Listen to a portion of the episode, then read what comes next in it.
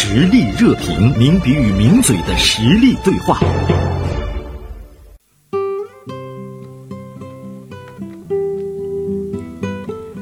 我是袁生，那么今天呢，跟我合作的是李莹。李莹，中午好。主持人好，大家好。我看到你今天的这个文章，其实跟我们每一个人都是非常紧密相关的。它涉及到了一个业主和这个物业之间的一些问题哈，老话题了，老话题，对对对。但是也出现了新现象，是的。我看你这个题目是当业主和物业开启反侦查模式，这个好吓人呢。我看到你说的这件事儿，全程被物业监控。好在不是发生在我们大连，是这个事儿相对来说是比较极端的一种业主和物业之间的一个问题。这个事儿发生在成都，应该是一个商住两用的一个公寓类的一个小区。然后这个业主啊，刚开始的时候有保安提醒他说，他说有人监控他没有当回事儿。然后后来是因为有一个物业的主管离职了，然后给他提供了大量的这个微信那个群的截图，还有一些视频。他当时一看才意识到问题原来如此严重。被监控到什么程度，他什么时候离家，几点离家，然后什么时候乘电梯，什么时候出去，什么时候回来，整个全都在这个物业的监控范围之内。甚至物业还为了监控他，专门成立了一个微信群，还给他起了一个代号，叫什么？就觉得这个事儿叫大帅。大帅名字还不错。大帅给他起，对。然后这个业主就非常震惊，他回想了一下，究其原因，应该是他可能对物业的一些服务不满，想成立业主委员会。但是物业提出了反对，建议他不要成立，但是他拒绝了。他怀疑是因为这个原因。目前他发现不仅仅是他，也有一些业主也被监控了，所以现在已经进入了到了这个报警的这个程序。那是得报警啊！如果这件事情不严厉处罚的话，那么很多的物业都会效仿，甚至于呢，你看物业它的权力蛮大的。我们进小区到处都是监控，在电梯里也有监控。我有一天在电梯里突然之间发现电梯里有监控的时候，我在想这个监控是哪里来的呢？它那上面还写了一个什么什么计划赞助的。就是他可这个摄像头有赞助单位直接安到这个电梯里。所以当然说一个玩笑话，我们这个业主的人身安全也得到了非常好的保护。是他本身他这个监控的主责主业就是应该维护业主的人身财产安全，包括公共区域的安全。对，但是呢，你说他成立这么一个专门的这个小组来对他的所有的这个行动进行这么细致的这个监控，其实是有目的的。对，他的目的是什么？就他们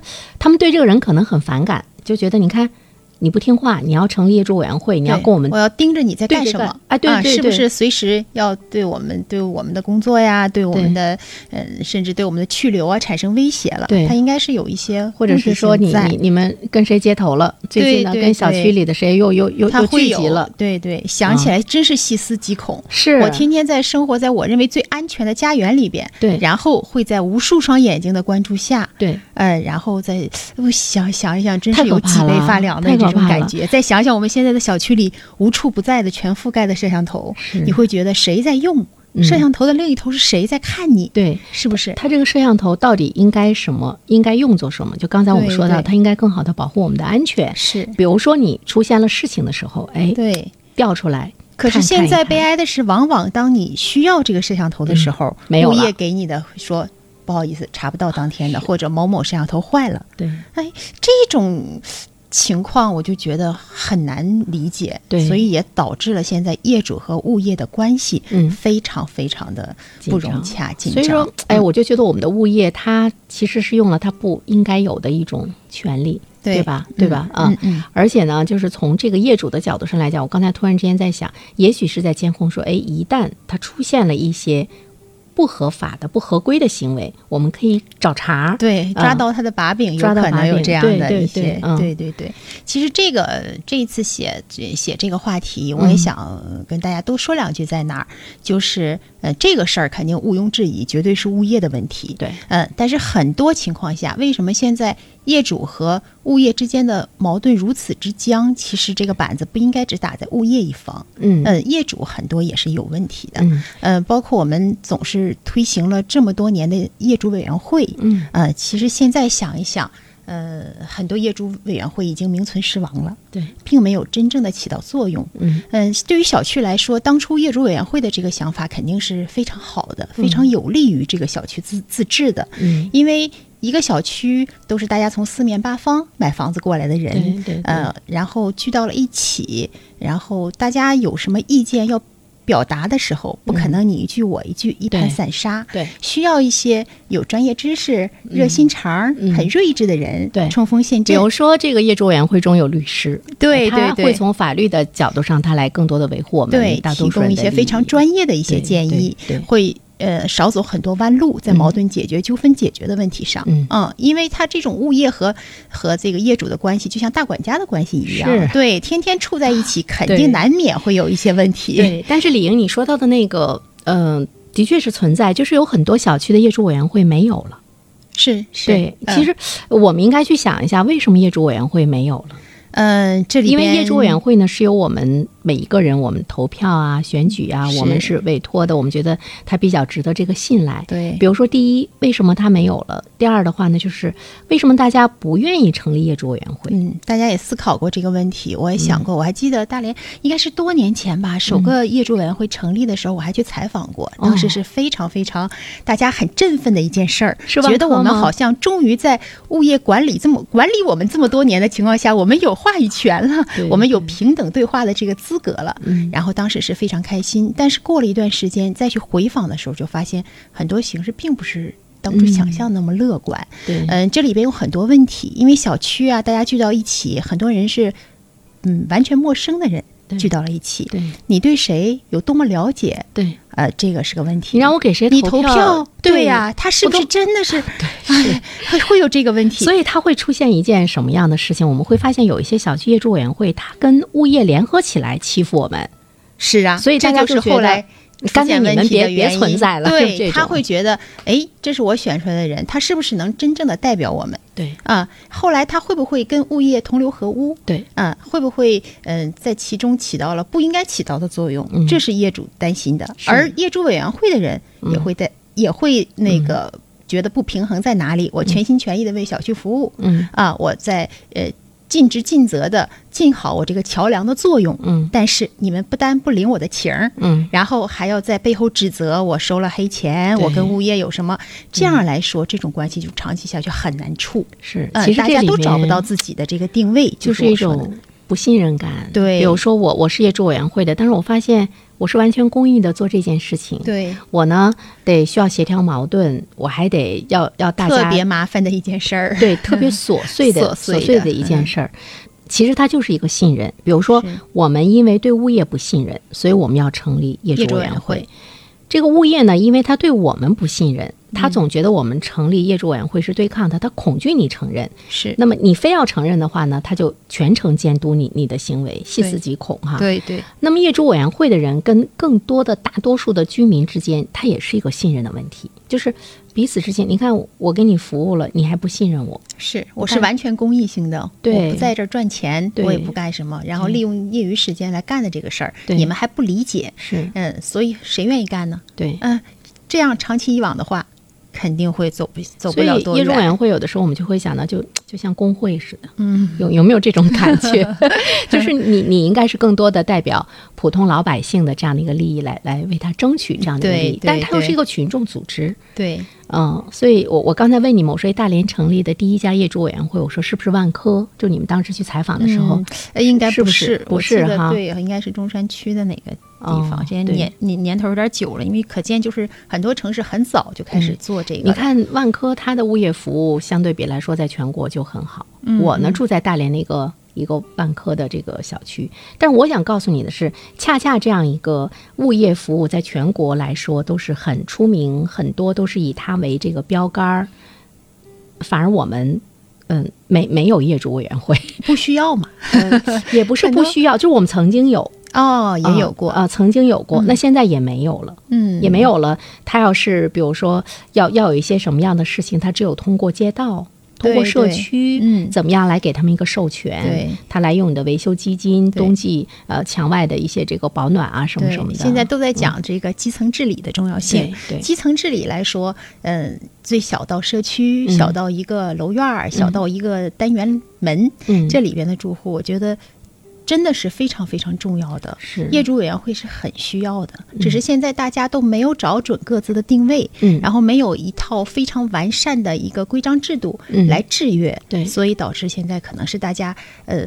在这个相处的过程中有很多这个中间地带，然后导致了一些不信任的存在，导致了一些矛盾和误会的存在。你刚才说的那个特别好，就是没有制度的保障。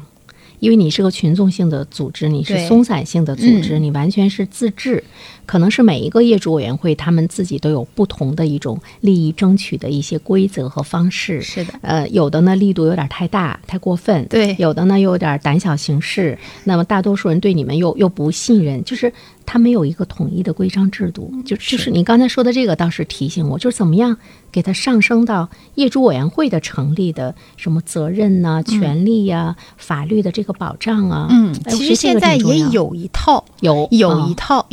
因为这块特别是我们大连，前几年就已经做过相关的一些，应该怎么成立业主委员会啊，经过什么样的会议啊，怎么样投票啊，成立的程序是非常完善的，有一些相关的这个小规章也有但是就成立之后执行，对，执行过程之后可能会有一些问题，而且我觉得各个小区啊，包括不同的人呢，遇到的事儿会特别的繁杂，不同的事儿可能真是不同时间段遇到啥事儿，确实是对，就是比如说很难去界定一个统一的标准。对，你看我们可能更多的站在业主的角度，比如你要站在物业的角度呢，如果咱们俩都是那个物业公司的工作人员，我们可能还有一腔苦水，我们就觉得当然是吧？说这个小区这些人，哎呀，素质真是差别太大，有一些人素质很差，我们就是管不了，就像泼妇一样；还有一些人呢，躺在地上打滚，那么他把人家楼下给淹了，那他就是不赔付，他振振有词。那物业呢？也很多问题，他也没处说理去，比如说这个很多人买了这个房子之后，房屋的质量问题，房子漏了或者这是开发商的问题，对，其实跟物业是没有关系的，对，完他就不交物业费，对，然后我只能靠我找不到开发商啊，对，我房子这个房款我已经交了，那我只能靠不交物业费来这个制约你，但是物业员呢，我给你提供的是物业服务，你这房子质量跟我有什么关系？那就说明其实我们的这个社会机制在这一方面它是不畅通的，就从老百姓的角度上来讲，我不知道怎么去维护我自己，我去找开发商呢也难度也是比较大，那我现在能够行使我权利的，比如说我这个房子已经买了，我跟开发商的交易结束了，但是我要永远的要住下去的话，我能够行使我权利的，我就是不交物业费。对对，这可能在历史上也有一些物业是开发商有关的物业哈，后来可能有第三方物业呀，随着发展啊，可能引进一些第三方物业。最早的开始，可能物业公司和开发商还是多多少少有关系，在这个住户眼中，你们是一家的，所以我制约你，对对对，甚至于他觉得你可以找到开发商，对，就有这样的矛盾存在，所以他俩可以说是天生的矛盾。其实照理应该是一家人的，同在一个屋檐下，因为天生的矛盾它是存在的嘛，因为我交钱你收费，那么其实我不是很愿意交钱，但是呢，你一定强烈想收钱，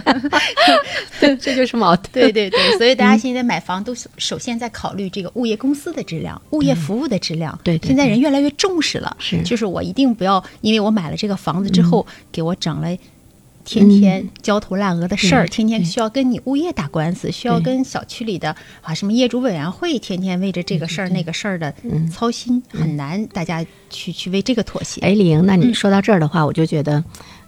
其实现在我们老百姓他已经开始注重到了，就是我住到这个房子之后，余下的这些几十年，那我要是活到100多岁呢，这样我跟这个小区相处的这个得需要更加和谐，就是我要开心嘛。对，所以这个物业团队的这个品牌，它的重要性就越来越越大是特别重要。你回家一个什么样的环境是不管是从环境卫生来说、管理来说、还有很多现在包括疫情防控期间的一些服务来说特别重要。越来越显示这个网格化管理、这个基层自治的这个基层治理的重要性。所以我觉得将来这个关系肯定会是越来越协调。而且呢，我觉得就是物业公司的选择呢，它不应该就是我们住进这个小区之后，人家这个物业公司已经给你选派好了，应该前置一下是吧？对，它怎么样来发挥我们老百姓的这样的一个选择力？比如说，我就是要选择哪个物业公司，你要跟我承诺，就是我买了你这个小区的房子，你一定要跟我说是哪家物业公司，那么我才会买你小区的房子。就是从销售方的角度上来讲的话呢，他接下来的物业管理的品牌是不是跟他要有捆绑？对，应该是卖点，应该是卖点。对，我不但买了你这房屋质量，我还要买你未来几十年的服务。对，甚至于呢，有一些这个物业服务呢，你不应该是永久的。比如说你今年给我服务一年，我不满意，明年我不要你了。对，是啊，这就是一个进出场的一个制度了，就是其实业主委员会是有这个权利的，是但是现在能行使这个权利的还是非常少，然后这个过程也比较复杂。关键是我们好像吵不了他，其实可以，但是很难。那么这个相关制度是可以的，对，它有相关制度，但是我们会看到没有一个特别有力的一个法律的执行力，对，是吧？或者有一个特别成功的例子，让我们知道很多可能因为物业和小区业主处不好，甚至气管了，这对业主来说真的是一个很悲哀的事儿。对，你说，比如说我们这个小区，大家人人都不讲理，对，那么最后呢，就是你花多少钱，没有人来给你服务，那这个可能就是我们的问题了。是，所以说我觉得各方，不管是物业，然后还是业主，都应该找准自己的定位，守好各自的边界，对，然后各司其职，各尽其责，只有这样，大家才能为这个共同的家园找到幸福感。对，就像你刚才说这个物业嘛，它是我们的一个大管家。是的，对。其实现在我们会觉得我们也有管家，尽管它不是我们私人的家庭的管家，但是这个管家的概念，比如说管家他对主人应该是毕恭毕敬的，是尽心来这个服务的。对，但是主人呢，你对管家你也不能特别的苛刻，要有足够的尊重。对，足够的尊重，而且你要每个月要给他发租钱，他才能够给你好好生活。是啊，非常现实的问题。所以说，这个绝对是这个关系是非常是可以出的，因为他们应该是希望一处想，劲儿往一处使的一种关系。对，你给我服务好了，我给你多交钱。对呀，那么这样的话呢，大家能够和谐相处。所以这个里面就是，如果都能够站在对方的角度去思考问题，对，其乐融融的氛围多好。是这样的话，我们真的是进入小区，你才能够感觉到，真的像进到了自己的家里一样，处得像一家人似的。对，是很多小区其实也这样，和物业啊，和保洁呀，和这个保安人员啊，确实是就像一家人，进门打个招呼，哎，你帮我看看，哎呀，你的衣服是不是该收了？别忘了，这种感觉多棒啊！我觉得这个也是一个小区的文化，是吧？有的时候你会知道说什么百万买房，千万买邻呢。如果这个小区大家的素质都很好的话，跟物业也会处得很好，一定要互相影响。是，好，再一次感谢李莹，我们下期再聊。好嘞，那我们再见，再见。